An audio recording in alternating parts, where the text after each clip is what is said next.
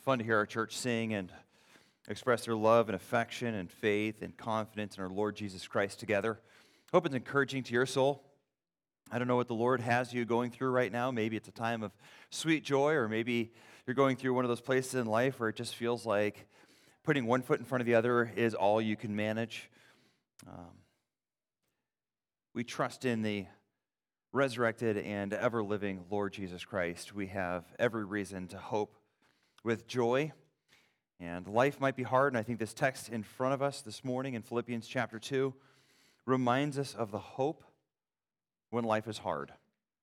It's a call to humility in the middle of suffering. It's a call to, I think, patience and living as a citizen of heaven. Let, let me remind you, the context begins in verse 27 of chapter 1 and it runs all the way through verse 18 of chapter 2. In chapter 1, verse 27, scripture says, Let your manner of life be worthy of the gospel of Christ. If you remember the letter that is in front of the Philippians, there is a measure of suffering in the apostle's life. He writes from prison. He's writing to a people who are also suffering. And in fact, as you read through uh, chapter 3, he'll talk about the sufferings. For chapter, uh, chapter 3, verse 7, he'll say something like this I have suffered the loss of all things. He says it counts him rubbish, in order that he may gain Christ and be found in him, not having his own righteousness, but a righteousness that comes by faith in Jesus Christ.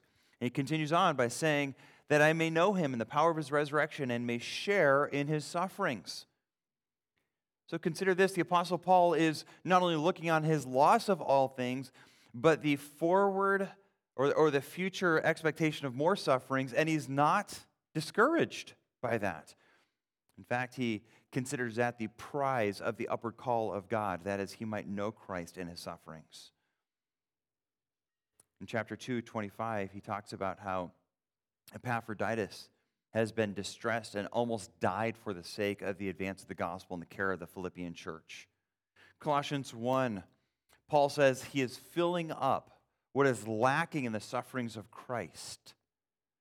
In 1 Thessalonians 2, he says, we, were, we, we suffered shamefully in Philippi. In 1 Thessalonians 2, or excuse me, in, uh, yes, in verse 14, he says, that he suffered, or they have suffered these same things from their countrymen. Okay, so Paul says, I count it all loss if I gain Christ. I want to be conformed to his sufferings. And when he writes to other churches, he says, You know how bad I suffered for Christ in Philippi. And then he says, And you suffered too. Aren't you glad you're a Christian?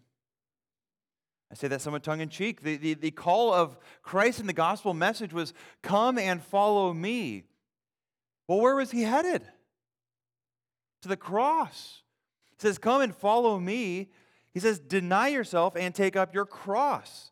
The cross was a signal, a sign in the Roman culture of shame and torture leading to death. For Christ to call his followers to come and follow him was a call of shame of suffering and an ultimate price to be paid of death. In fact, first or second Timothy says that all who want to live godly will suffer. Hebrews 11, and this great hall of faith that we have in Hebrews 11, where it starts out and says, without faith it's impossible to please God, gives this, this hall of faith, we call it because it's this kind of microbiographies of these men and women who lived in the Old Testament. Let me read the conclusion of that chapter. Others were tortured, refusing to be released so that they might gain an even better resurrection. Some faced jeers and flogging, and even chains and imprisonment. They were put to death by stoning. They were sawed in two. They were killed by the sword. They went about in sheepskins and goatskins, destitute, persecuted and mistreated, the world was not worthy of them. They wandered in deserts and mountains, living in caves and holes in the ground. They were all commended for their faith, yet none of them received what had been promised, since God had planned something better. And think about the commentary on those Old Testament saints is that they died and they never received the benefits of the glories that were promised. And in fact, speaking of Abraham, it says he was looking for a city whose builder and architect was God. Well, he was looking for something that we never received in this life, that he never received. All of these people died in faith. The author of Hebrews doesn't say that so we'd have pity on them. He does that because God also calls many of us, and I think, think we can say safely, all generations that have preceded us, to die without actually receiving the promises. God has called us to a life that inevitably includes small doses of suffering. And maybe the suffering in your life is circumstances out of your control, whether it is coworkers, family. I did not get to choose my parents. They've generally speaking been a sweet, sweet blessing in my life. I hope your parents have as well, but some people have had really hard parents. Some people are married to a spouse who goes through uh, significant trials, whether it be the Lord calls you to a spouse who one day will struggle through uh, long diseases like cancer. And God calls you to suffer with them and to love them and care for them in the middle of these sorrows. God might call you to the type of spouse who doesn't have physical cancer, but spiritually is hard. And he doesn't call you to quit them, he calls you to be faithful like Christ is to his bride. God calls us to uh, a culture that more quickly than we could ever have imagined 20, 30 years ago is turning not merely away from Christ, but antagonistically against him. Whereas less than 20 years ago, the whole state of California voted against gay marriage. If you were to stand up and publicly say you're against gay marriage, you would be considered a homophobe and be guilty of something like hate speech. The majority of Californians, mostly unsaved people, voted against that less than 20 years ago. And now you might feel like you need to keep that opinion quiet or you would suffer. So, how does the apostle equip the church that is inevitably throughout the years that stretch on after the writing of this letter, for which the Holy Spirit is equipping us too? How does the apostle prepare us to suffer? Well, chapter 1, verse 27 live worthy of the gospel of Christ is the principled command. What does that mean? Well, if you look in verses 27 and following, he says that he wants the church to stand side by side together, unified in the pursuit of gospel ministry. If we're going to take this from Matthew, I think we could say gospel ministry is calling people to follow Christ and establishing training centers we usually call churches that exalt Christ and, and bring others to Christ. It's really the work of the church. The ministry of the church is what gospel ministry is. And so the apostle says the church in Philippi, as well as other churches, are uniting both in prayer and financial giving with him in the pursuit of establishing more churches where the name of Christ is preached and people are brought into saving faith and relationship with God Almighty through the gospel of Christ. Chapter 2 then he talks about the church not in terms of fulfilling mission externally, but how do we stay vibrant in the middle of suffering? Look with me in chapter 2, verse 1. If there is encouragement, comfort, these are things you really, really want when you're suffering. When life is hard, when society is hard, when your home is difficult and painful, when life is throwing suffering at you, don't you want comfort? Don't you want encouragement? Don't you want people to join you in your suffering and, and give you affection and sympathy? He calls the church to be united together, verse 2. And then in verses 3 and 4, he says, Here's the caution. When life is hard, what do we usually do?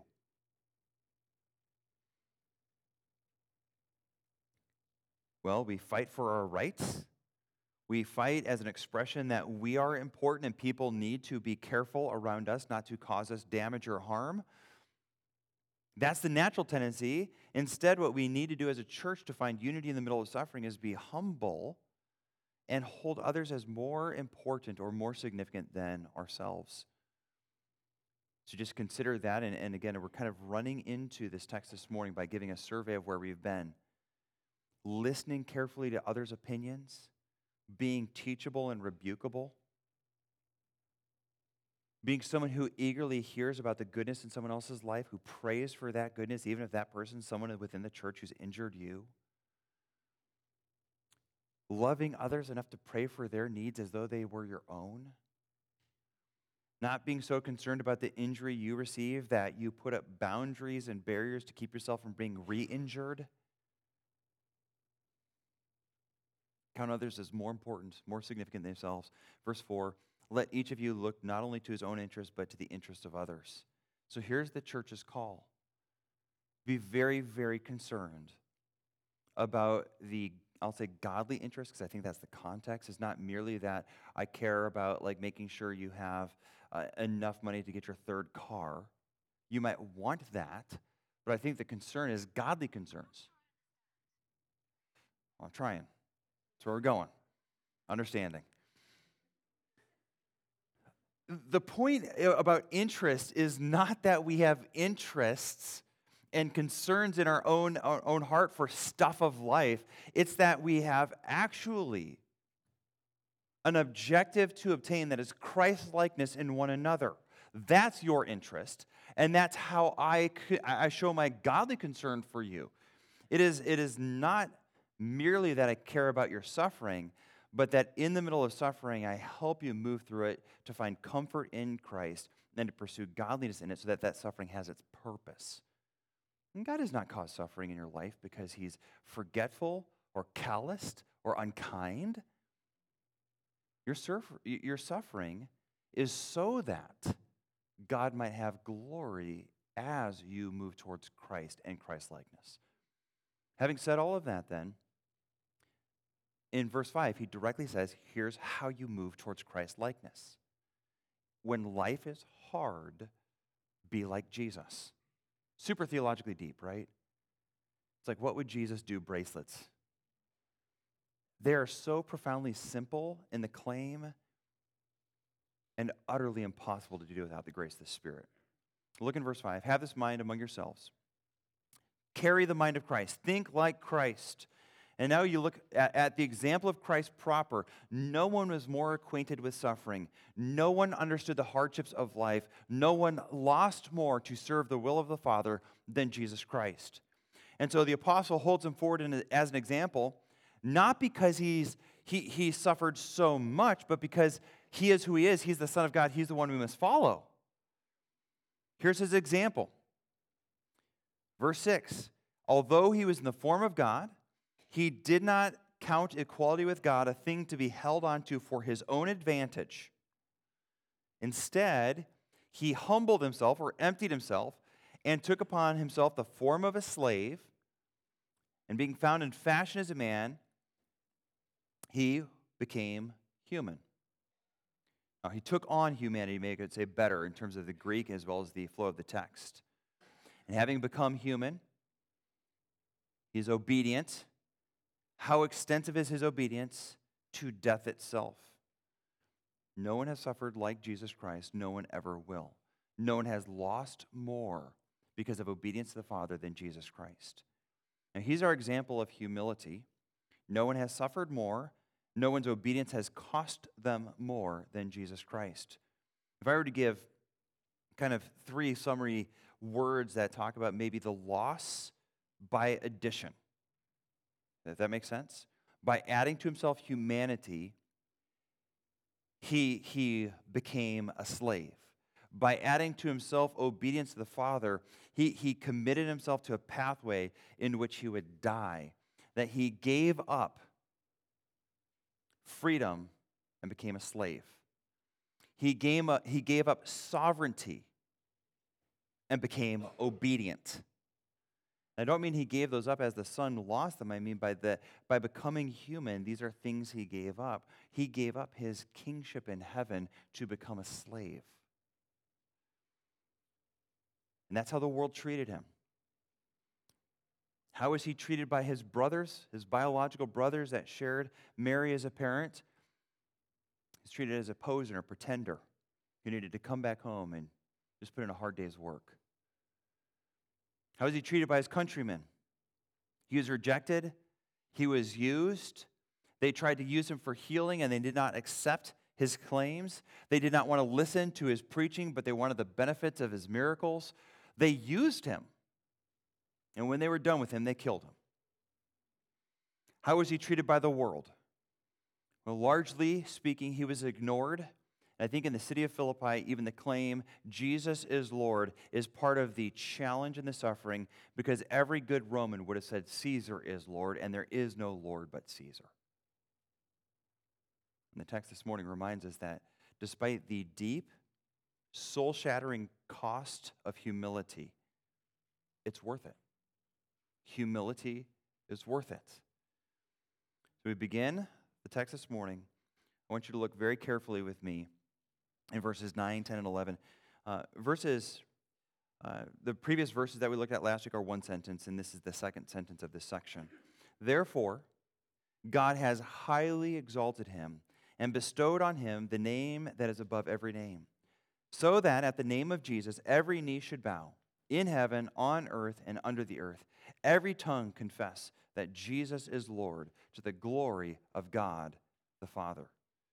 So I ask the question why should you be humble? If the pathway of humility was so expensive for Jesus, why would any sane person choose humility? Why would you allow yourself to stay in a church where there are other sinners who hurt you? Why would you stay in a marriage that is not pleasant? Why would you faithfully love a child who causes such sorrow? Why would you stay at a job where your coworkers hate Jesus with such vitriol? Why would you stay and endure? And the answer is because humility is a pathway to pleasing God and receiving honor from Him. Humility is the pathway for pleasing God and receiving His reward. Look again in verse 9. God has highly exalted him and bestowed on him the name that is above every name. God highly exalts him. There's actually compound word here that, that God is, and we have it high exalted, but it's like super exalted. And the point is that, that in response to Jesus Christ's humility, the Father acts to exalt him. Notice who does not exalt Jesus Jesus. What does Jesus do in this text? Go back, Jesus humbles himself. Jesus takes on the form of a slave. Jesus is obedient. What does the Father do in this? The Father highly exalts Jesus. The Father gives, that's that word for graces that we saw earlier in chapter 1 where God gives to us not only to believe, but also to suffer. It's the same Greek word here for the Father giving to Jesus a name that is above every name. This is nothing more than the promise of the Old Testament. We talked about those servant uh, texts in Isaiah last week. Listen to uh, Isaiah 53 carefully. Verse 12 Therefore I will divide him a portion with the many, and he shall divide the spoil with the strong because he poured out, Was that? Because he poured out his soul to death. Behold, verse 13 says, My servant shall act wisely. He shall be high and lifted up and shall be exalted. This is the Old Testament scriptures, some 700 years before Jesus Christ became the suffering servant, who was beaten for our iniquities and struck for our crimes against God. The Father promises to exalt his servants. Revelation. As we enter into the final prophetic words of Scripture and we look at the, the future in store after sin is done away with, after all of, the, all of the enemies are subdued, the picture of Jesus Christ is this it says, No longer will there be anything accursed, but the throne of God and of the Lamb, they will be in it, and his servants will worship. Jesus Christ had the most significant loss of any being ever, going from the halls of heaven to the torches of the cross. Therefore, God has highly exalted him. Not only has God exalted him to that place in which all of creation will acknowledge him, God gives him a name that is above every name. What is meant by this is probably complex, but at least I think we should consider two thoughts and quickly move on. But a name is a reputation. In the Old Testament, we talk about a, a good name is better than riches. That is not something for parents to sweat over when they're expecting a child. Like, we better get it right. This is more important than riches. The point is reputation. Right? A good reputation that is, this is who this person is. They are this guy or this woman. And, and that reputation that their society and friends and relationships have around them is valuable. And the point of Jesus Christ is he is the expression of God's attributes and character. And the Father puts him on display in front of all of humanity that we would acknowledge how glorious the Son is. And so he pursues humility, and the Father says, Look at my beloved Son, and gives him a reputation that shatters and shames the world because of our glory in our weak and frail achievements compared to the glory and the majesty of Christ. We are nothing.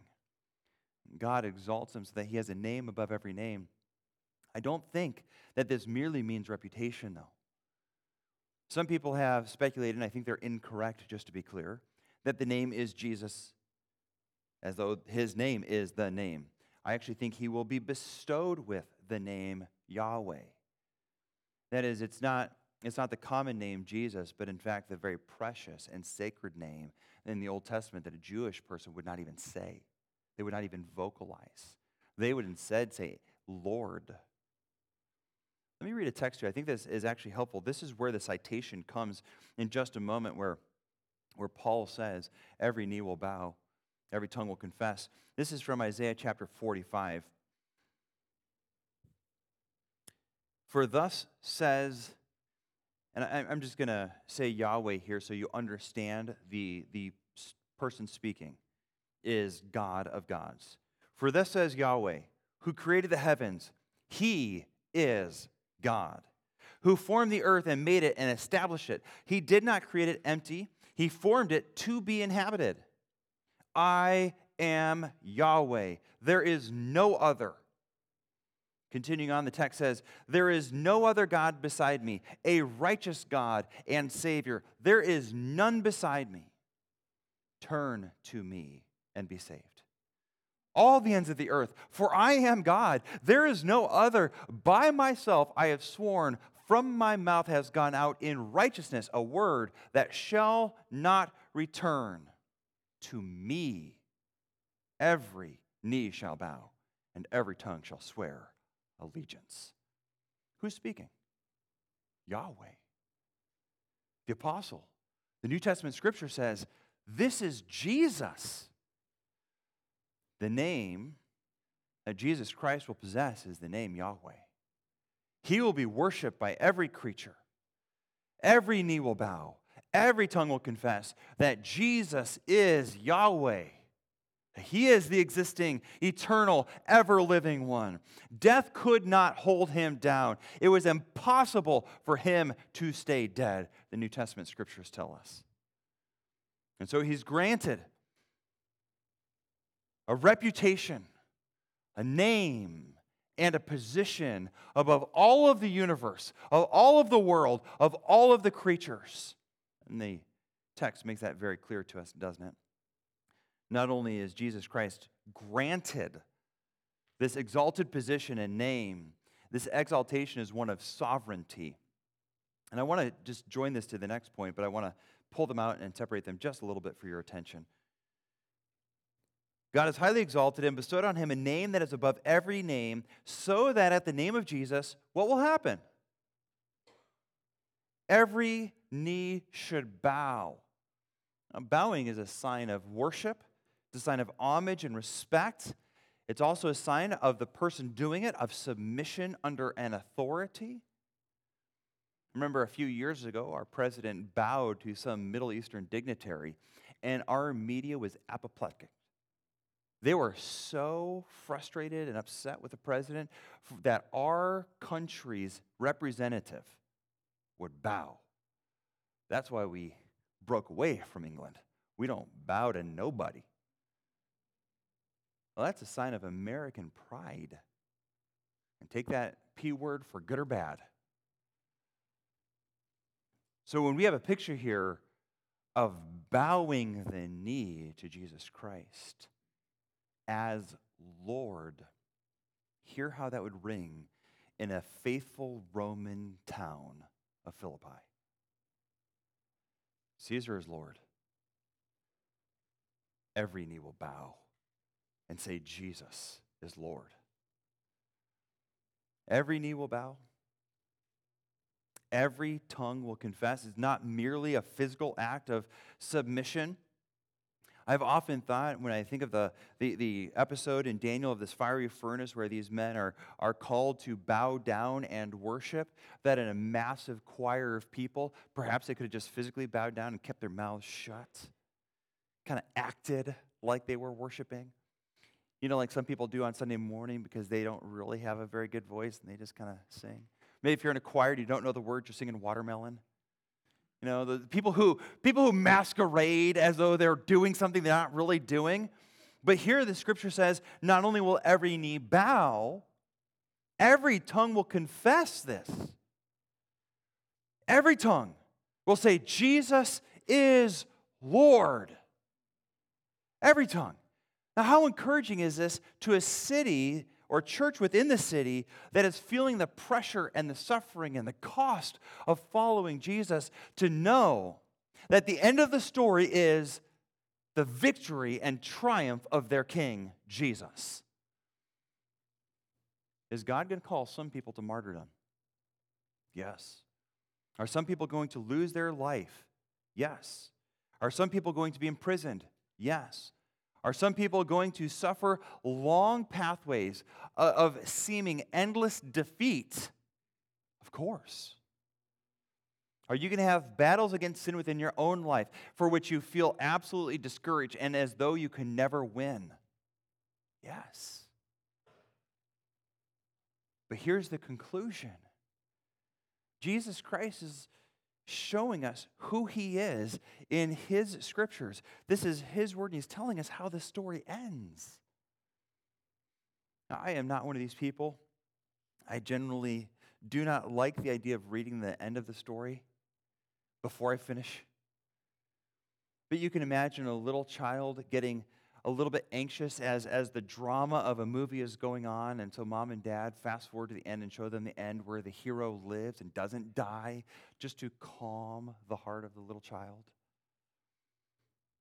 Scripture gives us a sneak peek at the end. Lest we lose heart, lest we think that somehow we are on the losing side, lest we quit, lest we fail in our marriages, lest we cheat our children of the discipleship and nurturing they deserve from their parents who should be instructing them to love the Lord and to know Him and believe in Him. Here's the end.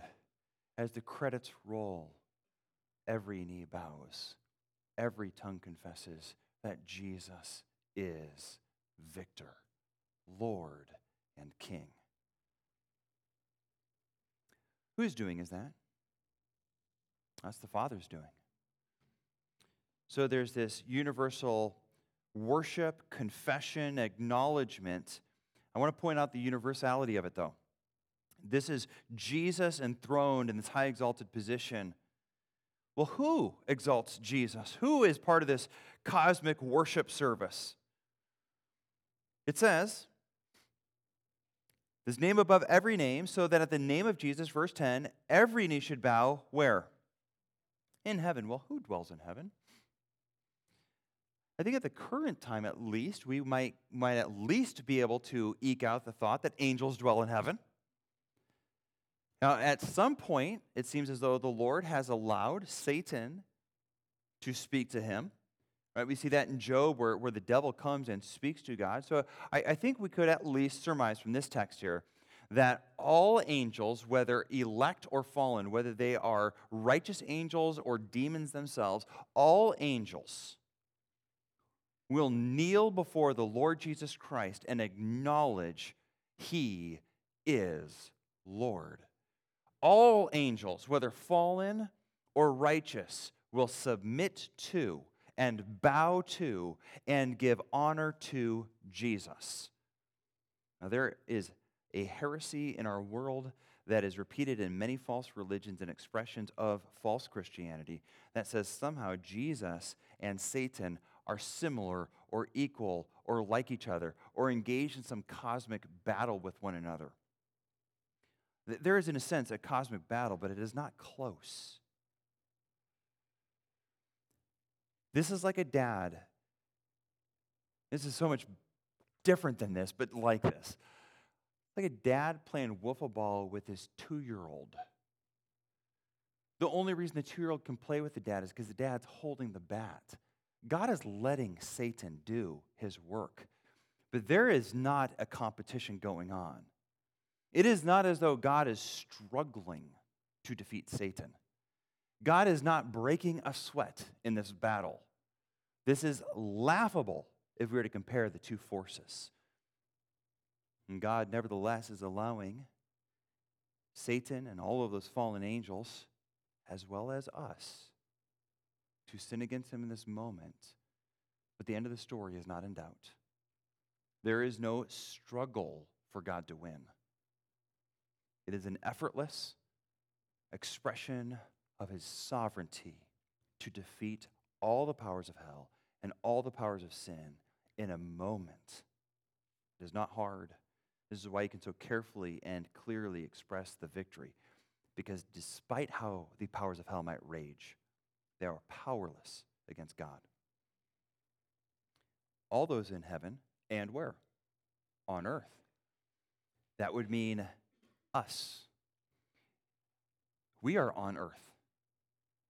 And not necessarily are all those on earth saved. So now we have all those who are regenerated and believing in Jesus Christ, as well as all of those who are spiritually dead in their sins and remain opposed to Christ, all of them in this moment of cosmic worship will bow before Jesus Christ and acknowledge who he is, despite their hearts not sharing a faith filled, regenerated expression. In other words, this is the defeat of all foes against Jesus. This is not a moment in which there are glad hearts of worship alone. There are glad hearts and submissive hearts. I should say that better. There are glad, submissive hearts, and there are submitted hearts. And then it says, and those under the earth. Lest we lose sight of the hope of the resurrection, whether they are in eternal condemnation or hoping for the eternal reward that is ours when Jesus comes, all those who have ever had the, the image of God granted to them at birth, all them, all of those people will acknowledge Jesus Christ. There's no one who escapes this moment of worship for our Savior. I want you to consider then the paradox. Jesus gave up by taking on himself the form of a slave, by becoming obedient to the Father, by, by expressing that obedience to the point at which, in obedience, he died by the, by the will of the Father. Now, God has highly exalted him given him a position above every position, so that at the name of Jesus, every knee will bow, every tongue will confess. Satan, all of the demons, all of the elect angels, all those who have ever lived from the moments where God said, Let there be light, until the Son of God returns in glory, all will bow and worship. All will worship Jesus Christ. No longer is he a slave, he is now king. No longer is he the one obeying and serving many, they are obeying and serving him as king and exalted Lord. They are now worshiping him. What did humility cost Jesus? It cost him a lot. He was obedient, so he gave up his own freedom by his own determination to submit himself to the Father's will and to make himself a servant of many. It cost him his life, and in return, the Lord rewards him. Now, there is certainly a sense in which Christ is the central theme of this text, but do not miss the Father. To whom did Jesus obey? He obeyed God the Father. He puts himself not in the hands of sinners, but in the hand of the Father. I think this is where we struggle with humility. If I do that, I will be at their mercy. Have you ever had anyone talk about putting up boundaries? Oftentimes, with the, the idea of putting up boundaries is like, I have suffered a lot and I'm done suffering, so I need some, I need some boundaries here because I'm done being hurt. I, I think there are times in which, in wisdom, pursuing the cause of Christ, we don't just, we're not masochistic where we enjoy the pain of suffering. We suffer for cause. That is the cause of the gospel ministry in Christ. And if you're putting up boundaries that, that are keeping you from being obedient to God, let's call it what it is. You don't trust Him. You don't trust God. So, so when you're talking to a, a person and they're struggling with enduring the hardships of life, and they're saying something like, I'm done, I don't want to be a doormat, or they kind of try to scripturalize some dumb thought like, well, we, you know, if I don't stand up for myself, no one will. How does that parade itself as a Christian thought? That is so dishonest. Do you trust God? I mean, at the end, who is standing up for Jesus? And the cross is one of the most embarrassing, shameful moments in all of human history. Maybe it is the most. Survey the hill of Calvary. Who's standing with Jesus? Disciples are gone. They fled. There's a couple and a ragtag band Maybe his mom and some sweet ladies. Man, that's pretty embarrassing. How sweet the love of his mom and a few others who were standing around the cross. The world had deserted him, hated him, killed him. Who was standing up for Jesus? But it's not as though the Father had forgotten. First Peter says he entrusted himself to the one who judges justly.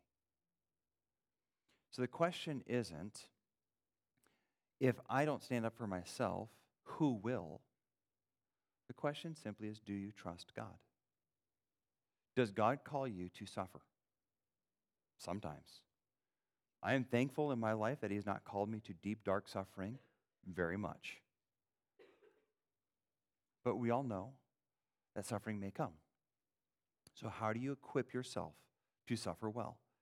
This text is meant to equip you to suffer and not lose the unity of the church, to not hurt others in the middle of suffering, to not run away, to not quit Christ. And how does it do so? It reminds us that Jesus Christ saw his suffering as a personal response to God's will. He was obedient. And what was the Father's response to Jesus Christ's obedience? Therefore, God highly exalted him and the conclusion of the text reminds us once again that what Jesus Christ was doing, he was not merely doing as an expression of his own character, but he did an expression of worship to the God, to the God who sent him to the cross. Look in verse 11. Every tongue confesses Jesus is Lord to the glory of God, the Father, to be explicit. Right? Like, so we have Jesus Christ, the Son of God in eternity past and he, through his humility, walks this path of unimaginable suffering and cost. And God exalts him and gives him a name above every name. And it is not as though in doing so the Father lost anything. And in fact, the Father is glorified by that.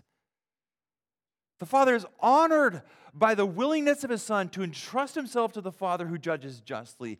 And in the Father's righteous assessment, he rewards as a consequence of Christ's obedience the name above every name, an exalted position for eternity future. And the Father gets glory. What is lost when you are not humble? When you pursue your own interest rather than the interest of others? Well, at stake is the very glory of God.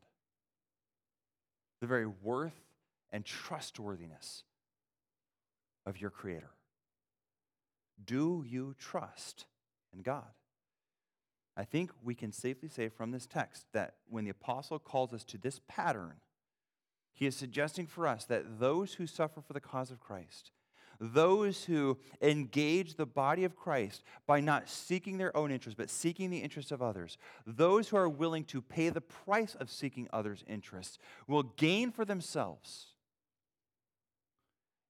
an unimaginable and priceless reward of the Father's delight and honor from Him. Why? Because our willingness to suffer, to sacrifice ourselves for the cause of Christ, pursuing the good of others and helping and, pr- and promoting within them Christ likeness reveals that we love God's heaven more than we love our earth. Remember, we're called to live as citizens worthy of the gospel of Christ. We have been transferred from this world to the kingdom of His beloved Son. We are now citizens of heaven, according to chapter 3, verse 20. It reveals we love Christ's heaven more than we love our life here and now. Do not fall prey to the temptation to love this life and jeopardize your reward in the time to come. It reveals Christ to the world. Uh, we are called to be Christians. We're called to embody the character of Christ. First Peter calls us to echo his commitment to suffer under the hands of God, knowing that God is just. Well, how does the world see the trustworthiness and the grace and the goodness of being a Christian? How does the world know God is worth trusting? If Christians don't trust God in the middle of suffering, who will ever trust God in anything? If those who know the scriptures and know the end and know the outcome of our Lord will not follow his example, how can we with any integrity say, Come and follow Jesus? We're like my brothers who told me the water was fine in March when the ice in our pool had just thawed. Well, they weren't getting in the water. I should have known. It wasn't fine. We're Christians saying, the water's fine, jump in, and we ourselves do not trust. How do we call people to sacrifice their own life and freedom for Christ when we won't? It reveals the love of our God. See if we can see this better. It reveals, as we are humble, that we love God's heaven more than we love our earth. It reveals Christ to the world. It declares God's worth. Full stop. Is God worth it? Is he worth it? Like, if there's no reward promised, is he alone worth it? You will see people sacrifice so much for something they value. Christ is asking for you to sacrifice for what he values, then really it's an expression of your love and value of Him Himself. It shows the world God is trustworthy and therefore it honors God. No one has ever expressed such a devotion and trust in the Father's care as Jesus. I do find it immensely encouraging that Peter says he entrusted himself. It's as though he put himself in the Father's hands and said, I will obey Take me wherever you want me to go. And the Father led him to the cross. That was not an easy path. That was a path that required Christ to be entrusting himself to the one who judges justly. And so our sweet Savior shows for us how to do this. God is trustworthy. And so, as life is hard, as life is difficult, usually the escape is through sinful means. Right? When we're hurt, we clap back with some sinful responses and they stop hurting us. We have a church family that might be unpleasant at times, and so we find a different church family because they have not yet, not, not yet figured out how to sin against us. We, we find ways to, to navigate life to escape injury rather than just trusting the Lord. Now, if we know the conclusion of this book, and the conclusion of all of human history, and we can see the credit scroll and see how sweet heaven is and how delightful his reward, we would never flinch in the face of suffering. And scripture says, believe it. Believe it. And live on the basis of that faith. I want to end with one little pastoral ad- admonition. Uh, lest any of you have a heart like mine that's deceitful. It is easy to think we love Christ and, and we think that somehow loving Christ is distinguishable from loving his church. So let me just remind you of the words of Jesus Christ to his sweet friend Peter Peter, do you love me? Peter's response is, Yes, Lord, you know I love you. Jesus' response is, Feed my sheep. I think we can often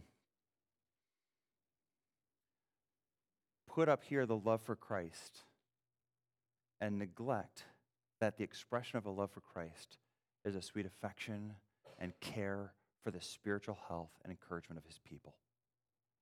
If you don't love the people of Christ, you don't love Christ. If you don't care for the people of Christ, you don't love Jesus Christ. If you love Jesus Christ, you will care for and love the people of Christ, not the organization of Crossway, not the bank account at Crossway, the people that are Christ's. We will love them if we love Christ. We're going to continue. This, this section goes down through verse 18. We're going to continue in the next few weeks looking at that. But let me just once again challenge you with this basic paradox. By pursuing humility and others' interests, you honor God and in turn, God honors you. This is not anything less than pure grace. You never deserve any reward. It is undiluted, lavish generosity that God calls you into the riches of Christ's kingdom and makes you co heir with Christ, reigning with Him, Scripture says. It is grace that calls us to this. Do you trust the grace of Christ? Do you trust the hands of the Father? Pursue others' interests. Let's pray. Father in heaven, uh, thank you for this text. In it, we see a glimpse of the sweet glory of Christ, who trusted your care of him who trusted that your hand was guiding him to good places when you led him to the cross, who trusted you when he was being persecuted, beaten, and killed. And now he sits enthroned in heaven. He is receiving the glory and the honor that is his due, and there is more to come. Father, we are eager for the day when we will be with Christ, united with Him, receiving the benefits and the privileges and the rewards of this life. Lord, we do not deserve these things, but we ask with a jealousy that you would strengthen us through the Spirit to live in such a way that pleases you. Lord, please give us both the desire and the strength to follow forward in the pattern of Christ, to walk in his footsteps, to follow him to the cross. Lord, I pray that we would be willing to kill within us those sinful desires that would lead us away from Christ. Father, our homes, our church family, our community, our employment, all of these are opportunities for us to express the attitude of Christ who pursued the good of those you love for your sake as he trusted you. So I ask that you would do the same for us, Father, that through the work of the Spirit, you'd help us pursue the good of those around us for your sake as we trust you. Lord, guard us as we are hurting, as we suffer, as the price tag gets steeper and steeper when we follow Christ. I pray that you give us a strength and resolve to trust you. You are worth everything in this universe. And our little suffering in this world should not cause us to flinch or to betray our love for you. So, Lord, help us to be faithful. Help us to love you no matter what the cost. Lord, if, if joys and pleasures distract us, if the accumulation of money is distracting us, help us to put away those distractions and to pursue Christ. I ask that you'd help our church to sanctify its heart, to love Jesus Christ and pursue his pattern of humility throughout our lives. In the name of Christ we ask. Amen.